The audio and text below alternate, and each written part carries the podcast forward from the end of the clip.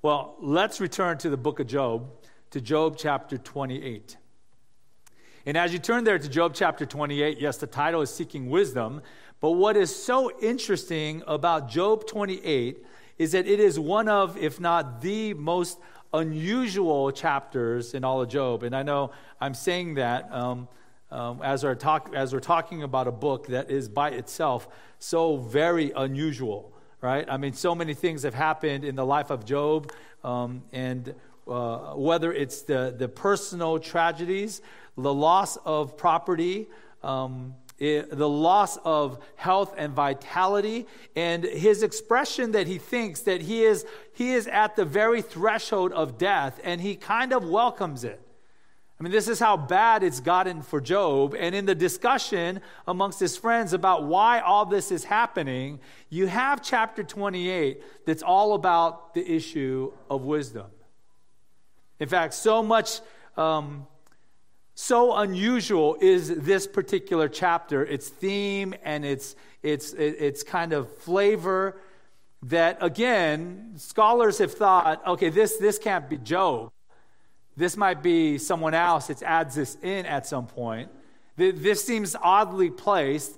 You know, right after all of the discussions are done, Job and his friends and their dialogue about why Job is suffering, it seems like an odd place, but it may seem odd in terms of uh, the, the sound or the, the thematic structure, the vocabulary.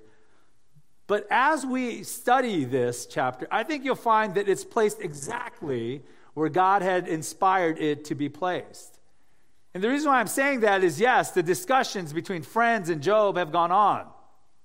Friends saying, Job, you know, there's a reason why we suffer. And that reason is because God is just. So if you would confess, maybe there's hope for you. Maybe you can repent. The problem is, Job, in his absolute sincerity, can say, I haven't done anything that deserves this. You're mistaken. And they're saying, No, you're mistaken. And he's saying, No, you're mistaken, right? And it turns into almost this playground argument where it's just kind of high language and theological truth kind of thrown at each other. And in the end, the thing that Job keeps saying is, why? You see, Job is dying. Let's establish that. His children are already dead. Let's remember that.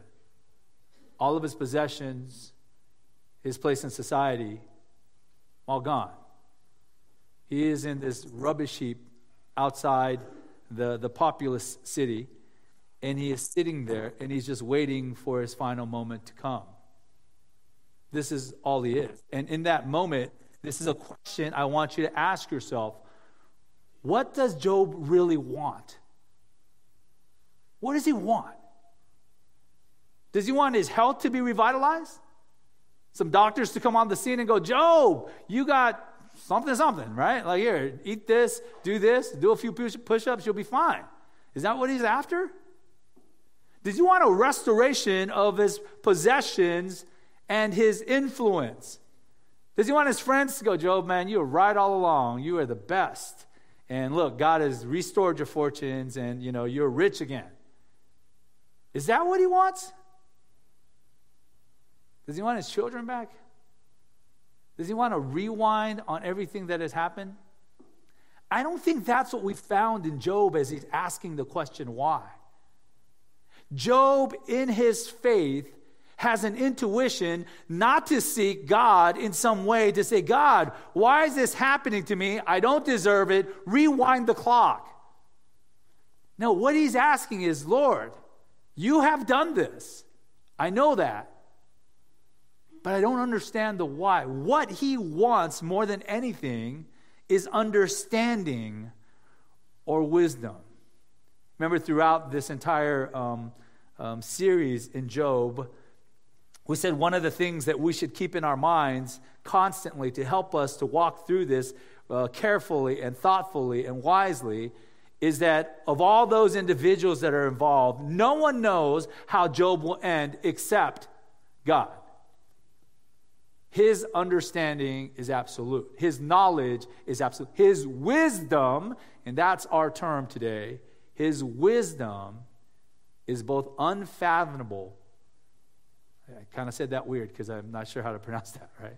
Is, is unsearchable, un, unminable, absolutely essential to understanding that God has never lost control and that for all that Job is going through, God has never abandoned his friend. It's his wisdom. And Job intuitively is asking why.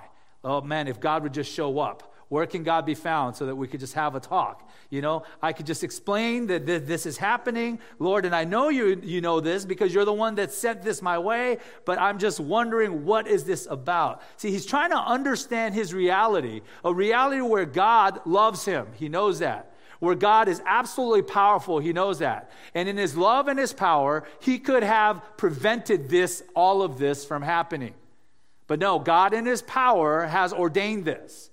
God in his sovereignty has brought this to Job's doorsteps. But God still loves him, doesn't he?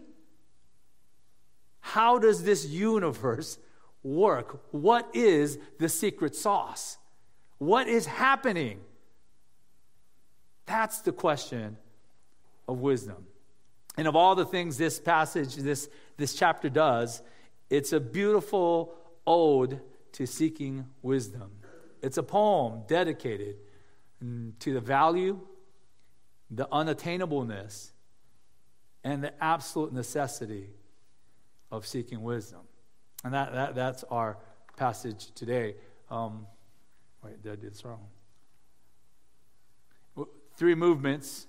One, wisdom cannot be mined. Other things can be mined, other treasures can be mined. Wisdom cannot be mined. That's verses 1 through 11.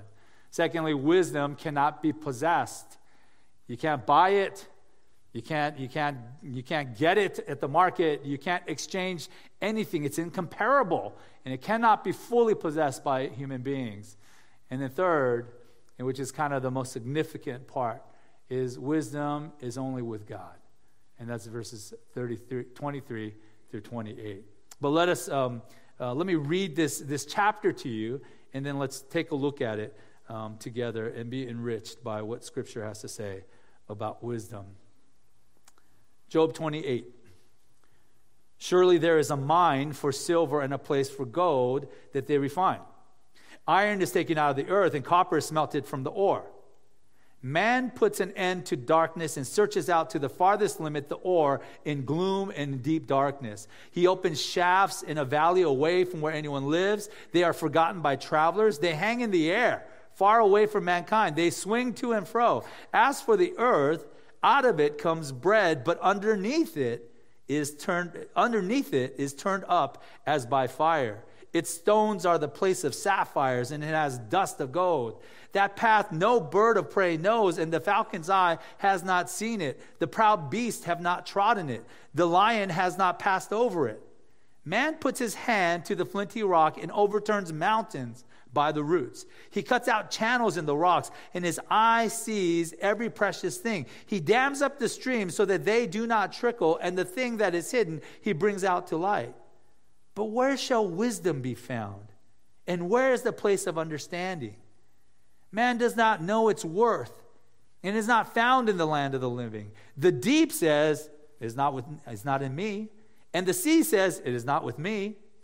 It cannot be bought for gold, and silver cannot weigh as its price, cannot be weighed as its price. It cannot be valued in the gold of Ophir, in precious onyx or sapphire. Gold and glass cannot equal it, nor can it be exchanged for jewels of fine gold. No mention shall be made of coral or, or of crystal. The price of wisdom is above pearls. The topaz of Ethiopia cannot equal it, nor can it be valued in pure gold. From where then does wisdom come? And where's the place of understanding? It is hidden from the eyes of all living and concealed from the birds of the air. Abaddon and death say, We heard a rumor of it with our ears. God understands the way of it, and he knows its place. For he looks to the ends of the earth and sees everything under the heavens. When he gives to the wind its weight and apportion the waters by measure, when he made a decree for the rain and a way for the lightning of, of, the thunder. Then he saw it and declared it. He established it and searched it out. And he said to man, Behold, the fear of the Lord, that is wisdom. And to turn away from evil is understanding. Let's pray. Heavenly Father, we ask that you would help us to mine out the riches of this particular chapter. Father, keep us uh, in the mindfulness of the terror and the struggle, the pain and the suffering of Job. And in it, to see this glimmering hope, and that ultimately, that wisdom, understanding, the answers to why things are ultimately end in your lap. Lord, we recognize that you have built this universe and that all the things that are here in all of redemptive history, everything, its ups and its downs, you have in perfect order. It is accomplishing your perfect wisdom. But that wisdom is unattainable to us. Help us to understand some wisdom so that we might live a life that is rightly structured, that is correctly balanced, that looks to our God regardless of our circumstances. We ask that you would open our eyes to see good things from your word, that we might be transformed and changed by it now. In Jesus' name we pray. Amen. Amen. well, even as I read it to you, hopefully, thinking about that outline and having read that, there's already something of, of, of a curiosity, a spark of interest, and something that is, uh, that is developing in your mindset as we think about this idea of mining for wisdom, right? And the first point in verses 1 through 11 is exactly mining and how wisdom cannot be mined. Now, I know wisdom is not mentioned here in verses 1 through 11. In fact, wisdom is mentioned specifically in a couple questions of where can wisdom be found in verses 12 and verse 20. But because the way that verse 12 and verse 20 happen and structure out, I think, the, the depth of all of this, the point is this. Then I'm assuming this is Job, and as Job writes this wonderful chapter, right, this, this poem, this ode to wisdom, he begins by talking about mining, but actually digging mines and extracting stuff from the earth. And I, I, think there's a reason why he goes to that of all illustrations. Thematically, it is because one, the pursuit of mining and seeking treasures deep in the earth, right? That is a pursuit of great treasure value. In other words, there's tremendous value or worth to the things that are extracted out. Secondly, mining is a good illustration because it's difficult. Even the things that, that he talks about, right, as Job describes the, the task that man has been able to accomplish for the sake of mining out jewels and gold and silver, that's a difficult task. It remains a difficult task. Right? We have amazing technology today, but it's still the same thing. You dig a hole deep into the ground, make sure that it, you try to make sure that it doesn't collapse on you, and you're digging out carefully all the stuff that is valuable in the earth. So, value and difficulty. I think those are the two main reasons why mining works. There's something of value that you have to get, but it is almost unreachable, it's difficult, but man has been able to accomplish it. That's his point. Can I say something about mines? I was looking up mines to see, like, okay, do I, is there something I could.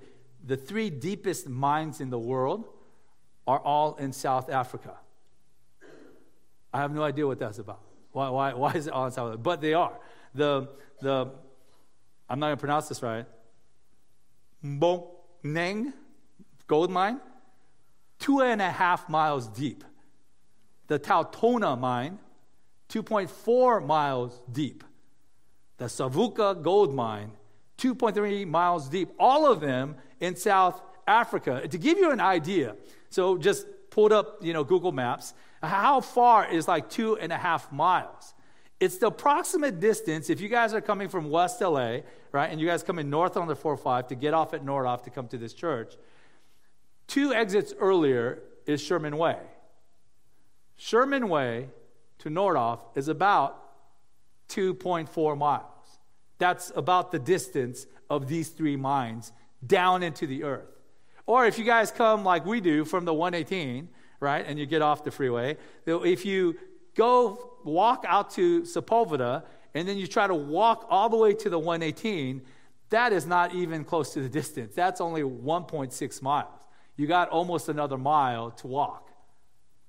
That is really deep into the ground and dangerous and dark.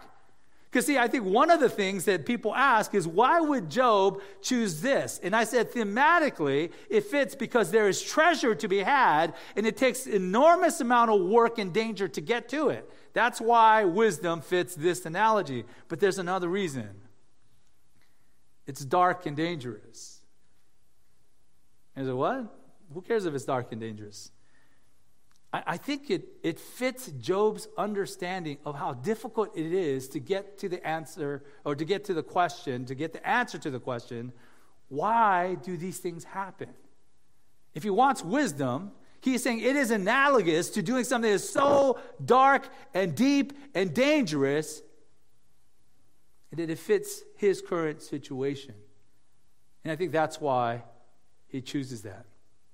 There's this movie, I think it's back in like the, the 90s, um, called Little Man Tate. There's no, I see no eyes reflecting any glint of, of understanding. So, but in this movie, it's about like prodigy genius kids, these little ones, and some of them are math wizards. You know, you throw out like ten different crazy long numbers, and you multiply, divide them, and stuff, and instantaneously they can give you the answer, right? Little man Tate is this genius of a kid, and he can do that. He can do the math stuff, but his genius lies in kind of his depth of understanding generally, more deeply. And so his genius, like, I don't know, principal school teacher lady that runs this school of geniuses. I'm using the word genius a lot. I don't know how else to describe these freaks, right? It's crazy, right? Smart people. And so she is like looking at, he's like looking at Van Gogh's irises. You guys familiar with that? If you're not, get yourself some culture. Look that up on Google, right? But it's all these blue irises, and then there's this one white one. And as Tate is staring at that, she walks into the room and she goes, Hey, that's one of my favorites. She says, um, I wonder why he painted just one white iris. And I always remember this because I thought it was so clever, right? Tate is looking at it, and he's this little dude. He's like, you know, like eight years old or something. And he turns around, and as he walks away, he says, Because he is lonely. And he just walks away. And there's something about that that strikes a chord in me like, dude, that is brilliant. I, I, bet that is why that, that he did that. I don't, I don't know if that's actually the reason why, but, but I, if it is, that's brilliant, right? But this is Job. Of all the ways that he could describe how difficult the search for knowledge, for understanding, for, for wisdom is, it is desolate, dangerous, and lonely. That, that's why he chooses the mining, right?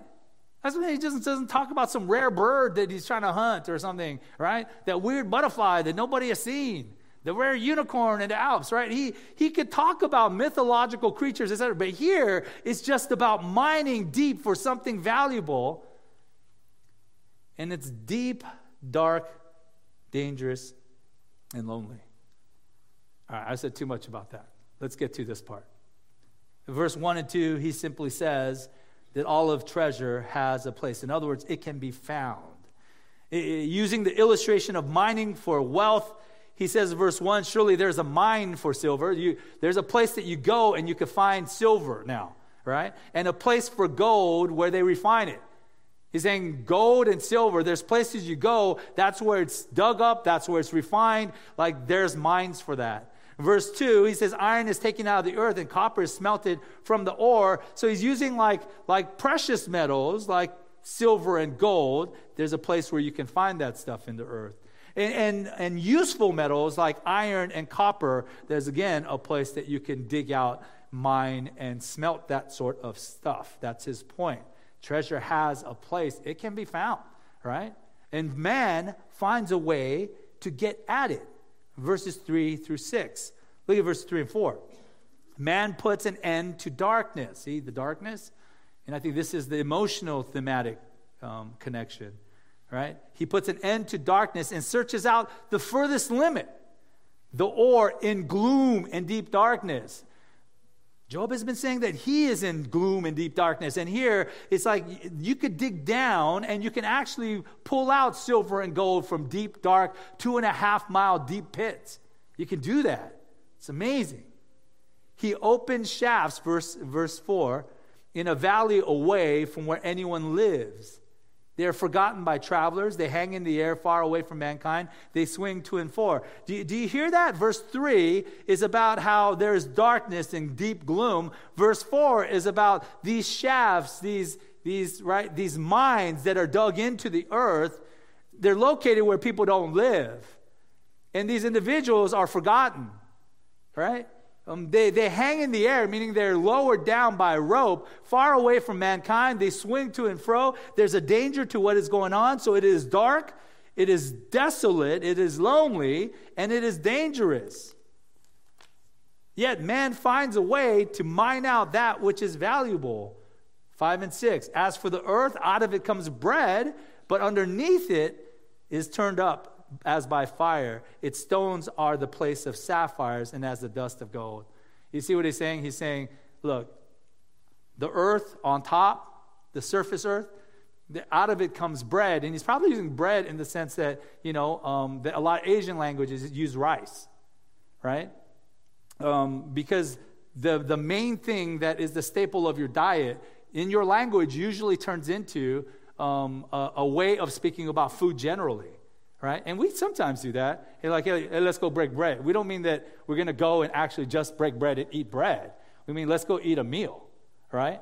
Um, and so in, in other languages, the, the primary thing that you eat, that's a, so bread here is speaking about food generally. The earth, out of it springs food. Vegetation, right? Um, tomatoes, I like tomatoes, right? Um, carrots, I like carrots right? Potatoes, right? Right? Wheat for bread. I mean, all of that grows out of the earth. That's what he's saying. Food comes from the earth, but underneath it takes a little bit more work. And I think what he's implying in verse 5 is that it doesn't take a lot of genius to plant seeds, water it, and then something starts growing. But it takes a lot of ingenuity to dig under the earth, to turn it up as by fire. And, and, and what he's probably referring to is, at least we know historically, they didn't have explosives at this time, so sometimes they would just make a fire against the wall, right, in these mines, and they would heat it as hot as they can, and they'd bring buckets of water and just they try to make it get cold quickly, and they would break the stones. And then, verse 6, the stones are the place of sapphires. It has the dust of, that's where the treasure comes. Ingenuity, ingenuity triumphs, right? That's the third point in 7 through 11. Verse 7 That path no bird of prey knows, and the falcon's eye has not seen, the proud beasts have not trodden, and the lion has not passed over it. So, speaking of the, the, the predator of the skies, whose eye is the keenest on earth, right? The falcon, he's looking. You know those birds like hawks and stuff? There's a bunch like where we live in Simi Valley. And every once in a while they'll circle. And then you know what they do is they see a mouse a field mouse. You know how small that? It's like it's like this big. I don't like them, but they're small, right? And from the sky, they see them swoop down and they'll grab them, right?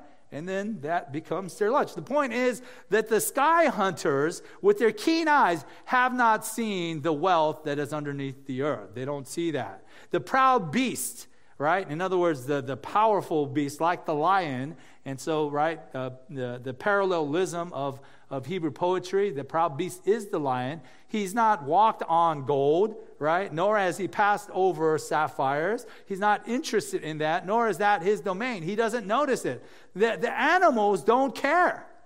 But man, verse 9, puts his hand, and that puts his hand means that probably almost aggressively to say that he, man, he puts his fist on that bad boy, right? To the flinty rock. He draws out flinty rocks, right? And he probably pounds at it to get it. He overturns mountains by the roots. He cuts out channels in the rocks, and his eyes see every precious thing. Animals don't care, but man, human beings see everything. They see the value of those treasures.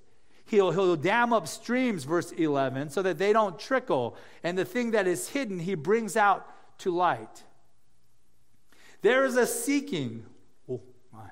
There is a seeking, right? That human ingenuity has provided as far as these treasures. And that seeking is a distinctly human characteristic. Human beings can, and they do. Animals, maybe they could, but they don't care.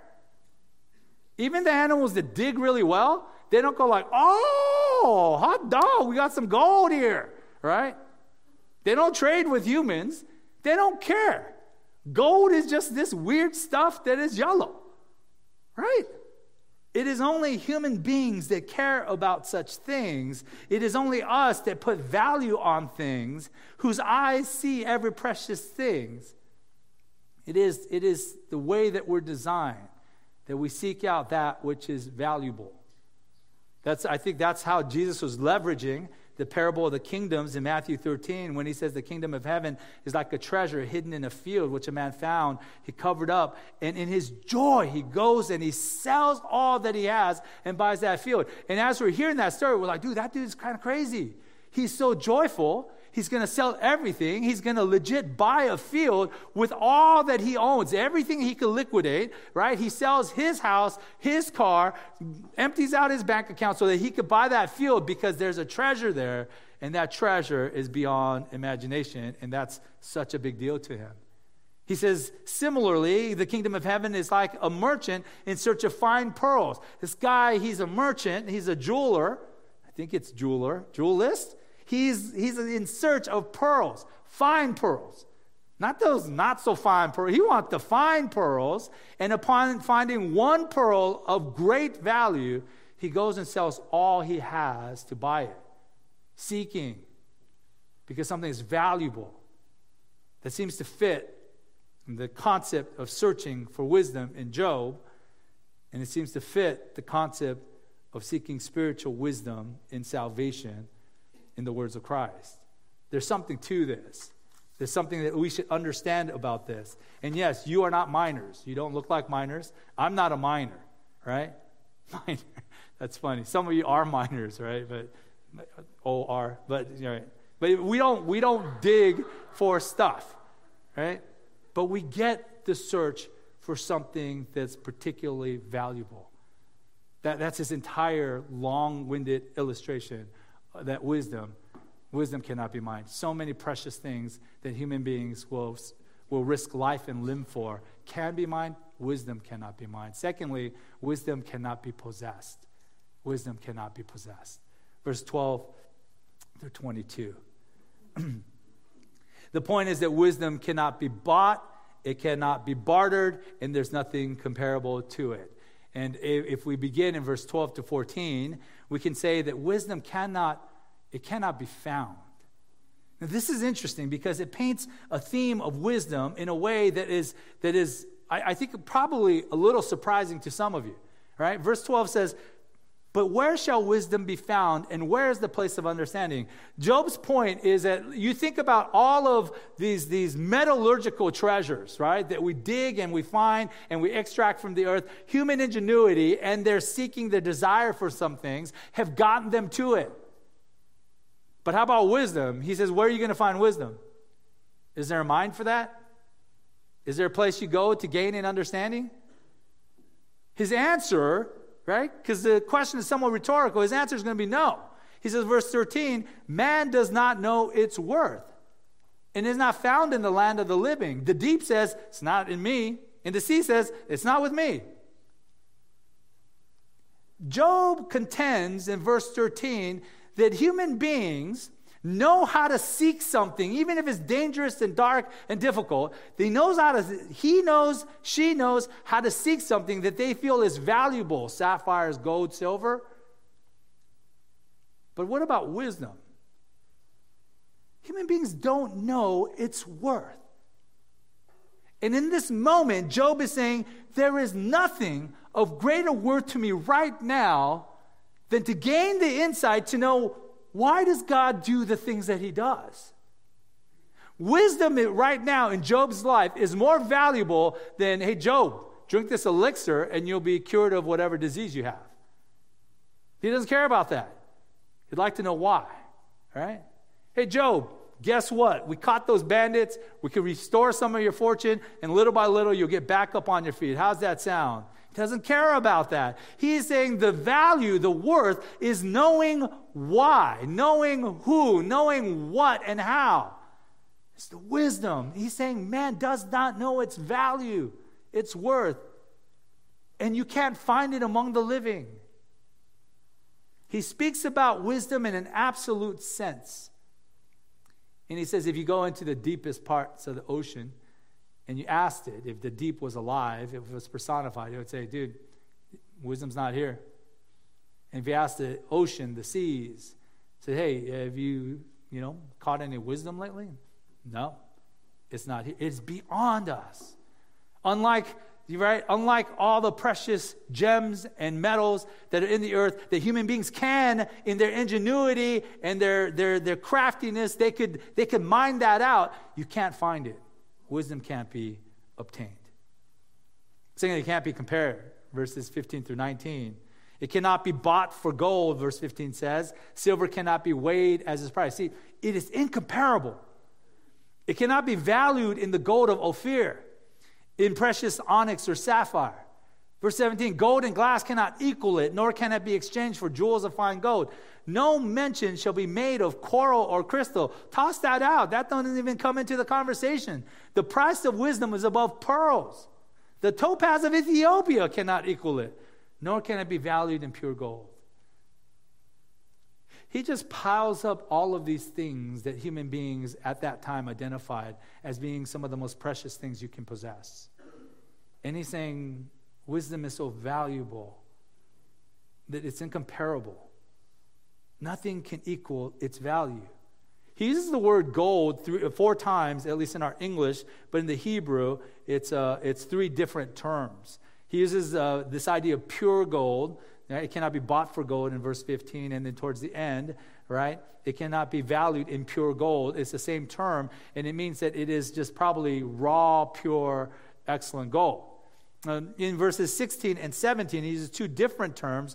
One, it says it's this special kind of gold, this gold from Ophir, which again, uh, historians aren't even sure what that is. Like, why is that so valuable, right? But that's a particular kind of gold, really good gold like green gold, I guess, or something. You know what I mean? Like a different color, pink gold, right? It's gold, but of some other value, um, quality. And then there's articles of gold. That, that's what he means in verse 17, right? When gold and glass cannot equal it, he uses another term that suggests that bejeweled gold, gold set in certain ways, like, like you would expect from glass or crystal or jewelry, right? Jewelry of fine gold. That, that, all that stuff is kind of thrown in there as well. And he's saying, collect all of it. Collect everything. If we say it today, collect your pension, your retirement plan, your education, the cost of everything, your bank accounts, your, your, your failing stocks, right? Like all of that stuff. Put it all in a giant pot. And he's saying that is all going to be left behind. That doesn't explain anything. That doesn't connect you to anything of eternal value. Wisdom does. And man doesn't even recognize its worth.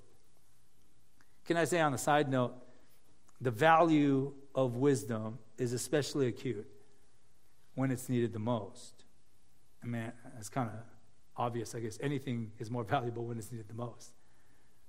But when you think about Job, where his whole world has come crashing down around him, and he just wants to understand that understanding is more valuable than restored health, restored fortune, than restored anything. And, can I say this? Job is not merely looking for an answer. He's looking for understanding, for wisdom, right? When Job says, Why, Lord? You notice that God will not show up towards the end of Job. He doesn't show up and say, Because I said so. Now shut up, right? It's not just a simple answer that he wants. He wants the understanding because there has to be um, kind of a design, a purpose, a meaning. All of those things I just said are things that we as human beings seek from the very fabric of our being. So that even when dark things happen or bad things happen, we believe there's still an intentional goal, a meaning, a purpose. All right? On a battlefield, that's what generals do. They know many of their men are going to die. That's a tremendous sacrifice. But they believe that even in taking some losses here, they might be flanking the enemy here, and ultimately they will win the prize. They will win the war. Wisdom is gaining the insight to understand why this bad thing must happen for this good thing to take place. Have you ever heard the phrase, it's Friday, but Sunday's coming? No, nobody nodded. Well, that's it's a good phrase. Preachers used to use that, right, on Good Friday services a lot. I might have to do it this this coming Good Friday next year, right? But it's Friday, but Sunday's coming. What do they mean by that? Because the darkness of the day when Jesus Christ is crucified. Walk in the shoes of the disciples. The hopelessness, the shock and tragedy, not just loss, but like, wait a minute, I thought this was the Christ. Right? Why is the Christ dead? What is happening, right? Can you imagine the darkness of Friday? Well, wisdom sees the darkness of Friday as a means to the brilliance of Resurrection Sunday. Do you see that? See, this is what we're talking about when we say understanding and wisdom, and we talk about God our Father. His wisdom is such, as God only wise, that He does as He pleases, only as He pleases, but He does it with such wisdom that for us, mortals, it can't be found. We kind of go, okay, so Lord, like, okay, you're going to explain one day, right? Exactly why I was born too short to do this, or too slow to do this, right? Or too dumb to become this, right? Like, like you have things that you wish, oh, I wish I was better this, I was more that, etc. And you expect that you will show up to God one day and in eternity future that He's going to say, oh, this is the three reasons why. And you go, oh, I got it, right? Probably not. Such wisdom resides with God and God alone. If, if your circumstances were not exactly as God had, had ordained and orchestrated them, would you have come to faith? Question mark, right? George and I talk about this sometimes. We emigrated to the United States when I was like three, George was like six. Like we were little kids. We grew up here, and this is our country. And in this country, learning English, knowing English, growing up and, and, and living by neighbors who would drive us to church, even though the parents didn't go, they just thought church was good for the character of these wild kids, right?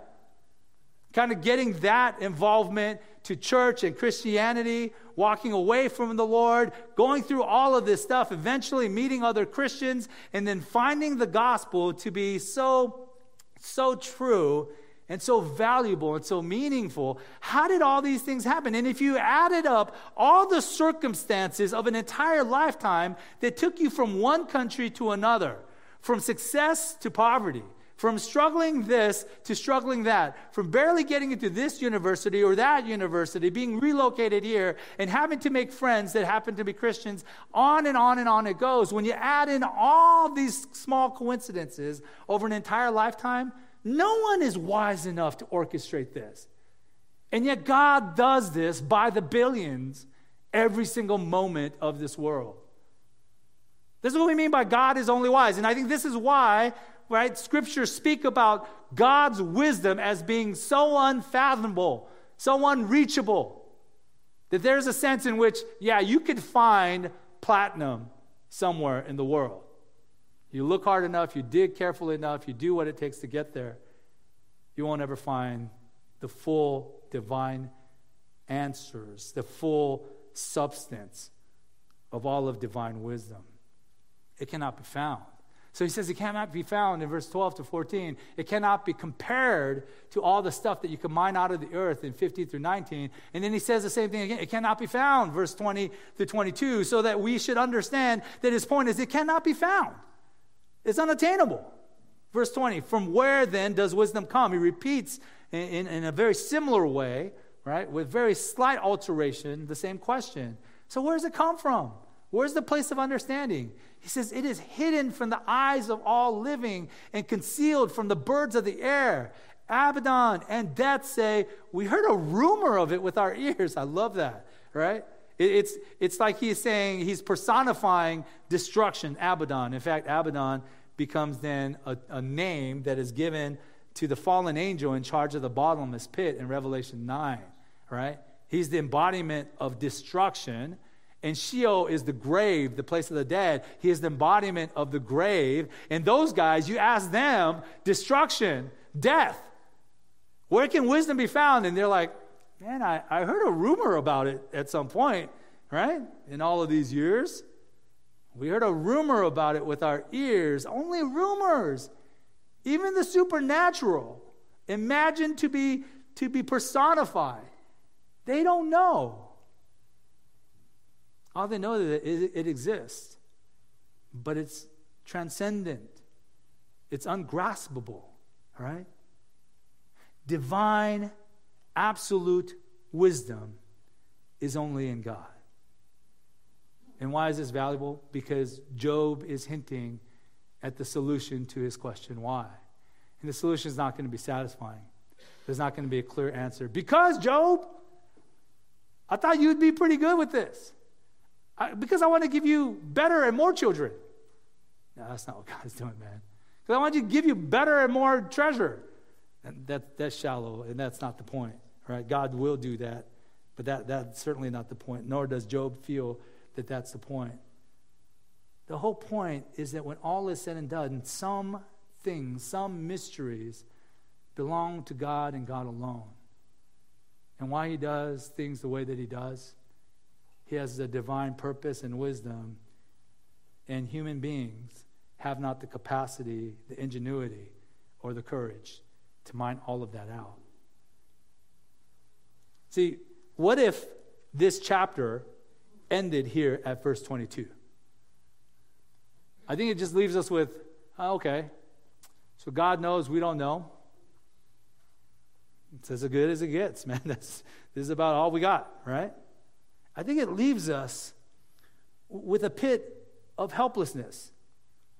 It leaves us wondering about meaninglessness and about the absurdity of existence and life and purpose and pursuit. It leaves us thinking, man, vanity of vanities, it is all vanities. But see, this is the point, and we have to get to, right, this last section. Because it's not the end of the story. It's Friday, but Sunday's coming. See, that's the point. Wisdom cannot be mined. So many things can, but not wisdom. Wisdom cannot be possessed or purchased or exchanged or compared. And here's the, here's the main part, the punchline for us, verses 23 to 28. Wisdom is only with God. The singular solution to the wisdom that we desire so much is the Lord. And in particular, as we get to verse 28, the fear of the Lord.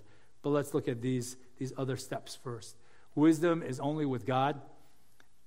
God fully knows wisdom. Only God fully knows its wisdom, uh, fully knows wisdom and its place. Verse uh, 23 to 24 says, God understands the way of it. He knows its place, for he looks to the ends of the earth and sees everything under the heavens. See, he says he understands it. It's another term that could be used to talk about wisdom. He gets where wisdom is, he knows its place. He's thoroughly familiar to where it resides because it is his. He says he looks to the ends of the earth and he sees everything under the sun. In other words, God sees and he looks and he knows. He knows the, the, the essence of everything. It's saying that his knowledge is so thorough that he knows everything that is taking place and all that is happening throughout all of creation. This is what makes God God. He doesn't grow in knowledge. He doesn't grow in understanding. He doesn't grow in wisdom. He doesn't start spinning a world and go and watches and goes, oh, that's interesting. Okay, then I'm going to do this now. He had it all planned from the beginning to the end. Nothing is unknown, unseen to the all wise God. He sees the ends of the earth. This means that he knows its parameters, its boundaries, its beginning and end, all that there is, there was, and will ever be concerning the earth. He has knowledge of it. His wisdom is already full. And it's not static. He's not trapped in a moment as we are. Job is trapped in a moment. We, in exchange, are outside of that moment. We know how it's going to end. And if we were there, we would say, Job, man, just hang on, okay? I'm not can't tell you everything that's going to happen, but I'm just say, just hang on, dude. Just hang on. You're going to be all right. Job doesn't know. We don't know. You're going through some stuff and you don't understand. We are singularly trapped in a moment, static in our understanding of what is happening. God is not. His knowledge, His wisdom is infinitely vast and encompasses all of time. He sees everything that was, is, and will be. And because of that, in the heavens and the earth, He never loses control. And He never abandons His people. Even if Job can't mine out the fullness of the absolute wisdom of the Holy One, that Holy One is still worthy of Job's trust, of Job's faithfulness, of Job's worship, of Job's love.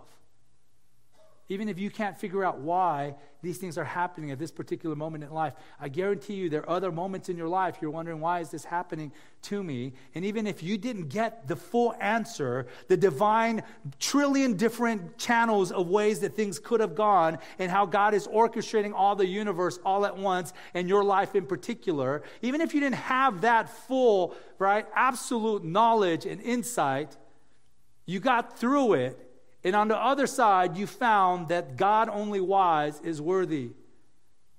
He's worthy of trust and of hope and of love and of worship. Wisdom is only with God, and only God fully knows divine wisdom. But wisdom, as God utilizes it, God utilizes it absolutely in ways that are unwieldy to us. Look at what he says in verse 25 to 27 when he gave the wind its weight and apportioned the waters by measure, when he made a decree for the rain and the way of the lightning and thunder, then he saw it and declared it and established it and searched it out. Uh, I love this. So he is using the illustration, right, of God and his utilization of his wisdom. So that the way that he creates things in this world, it, it's not as straightforward as you and I would have done, right? You guys playing Minecraft, right? And trying to set up your world, you do this and this. You set things up a certain way because you want certain things to happen.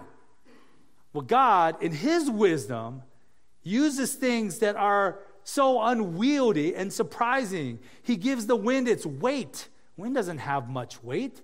But the point is, He tells how hard the wind will blow, like a storm, and destroy a home, or how soft it'll blow, gentle and refreshing to human beings. He apportions the water by measure. In other words, he tells the waters how far they're allowed to go and where they have to stop so that he could flood a region if he desires, or he could water and sprinkle your grass. He made a decree for the rain how much, where, and when. He made a way for lightning and thunder. He controls every rumble and every lightning, right? Like you guys seen the slow down pictures of lightning? It just kind of it just kind of goes randomly. Like you can't guess where that lightning bolt is going to go, right? God does. He has control all of these things. And Job intentionally chooses those things that are so unwieldy that we cannot guess at them. Verse 27 says, God saw it. Saw what? All of that. Where it should go, what it should do. He declared it. He's the one that's instrumental behind it. He established it. He's created this world in such a way that there are mysteries that we keep searching out and we can't figure it out. And He has. He has searched it all out. He knows its very end. I won't read it, but Proverbs 8 is an excellent proverb to speak of, of nature and how God, in His wisdom, has created all things in this world. Well, we need to get towards the end here. Fearing God is our wisdom. Fearing God is our wisdom. Right? um, I don't know why I put 25 to 27. We already covered that. God fully utilizes wisdom. It's just verse 28. And look at verse 28. We should look at this one carefully and thoughtfully because th- this is kind of the punchline of it all. And he said to man, Behold, the fear of the Lord, that is wisdom. And to turn away from evil is understanding. So, okay, so there's a parallel between fearing the Lord and turning away from evil. and wisdom and understanding. Fear the Lord, right? Fear, fear of God and turning away from evil. Does that sound familiar to you at all? That's exactly what God describes as Job blameless and upright, right? Fearing God and turning away from evil. This is exactly Job's character. And Job is saying, when all is said and done, this is God on record. See, I love this because, because God says to man in verse 28. So, this is the first time since the first two chapters of Job that God is on record. He's being quoted. And God says, Behold, the fear of the Lord, that's wisdom. Turning away from evil is understanding. Fearing God is wisdom.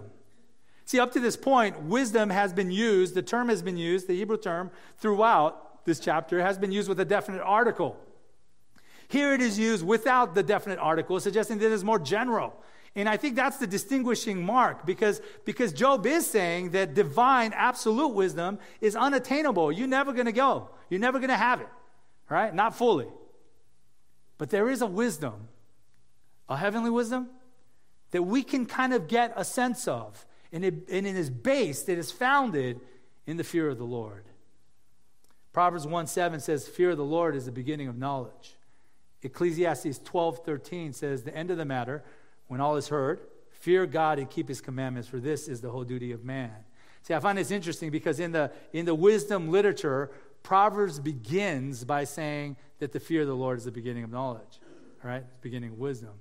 Ecclesiastes ends with a statement that when all things are considered, fear God, keep his commandments, the fear of the Lord, right? Um, at the end of Ecclesiastes is the beginning of wisdom. In Job 28, right here, smack in the middle of the book, is that that same statement and this statement from the Lord, right? The fear of the Lord, that is wisdom.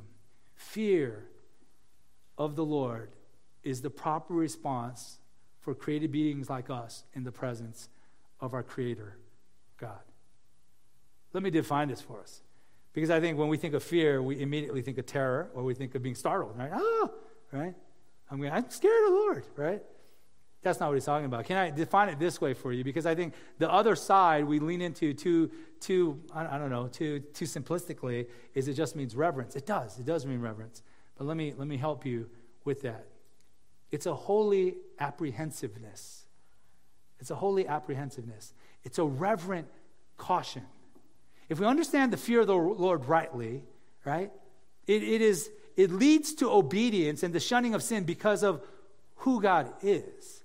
In other words, the, the, what does wisdom look like? It looks like the fear of God. And what we mean by that is that there is, there is this, this mental acknowledgement of who, who God is. There is this emotional feeling of the greatness and the magnitude of who God is. And so there is this mental, right, um, and, and, and uh, emotional and spiritual, all mixed together apprehension and reverence for who God is. The key in that is not defining the feeling, the key in that is defining the object. It is God that we tend to fear if we know him well. And if we fear him because we know him, then Job is beginning to discover, and maybe this is Job adding this in, in, by inspiration into the book of Job in the middle and not at the end. Because maybe after everything has been said, he recognizes herein lies wisdom for our human beings. You don't need an answer, you need God. You don't need a rescue, you need God. You don't need a new job. You don't need a new career. You don't need a new start in life. You need God. And when your mental mindset, your emotional center is about God, that is when you understand what the fear of the Lord is. It is that worshipful moment. Hopefully, you experienced some of that as we prayed and we sang songs to the greatness of our God today.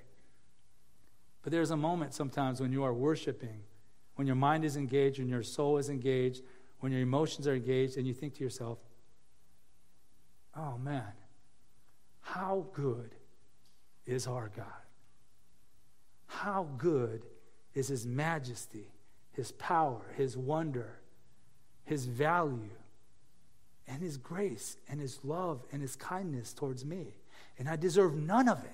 And it's exactly at that precise moment. If you could bottle that, that's what I would say is the definition of the fear of the Lord. It's not scared of being judged. Everyone is scared of being judged. They should be. It's created into their conscience. Unbelievers are scared of being judged. They're not scared until the judge shows up.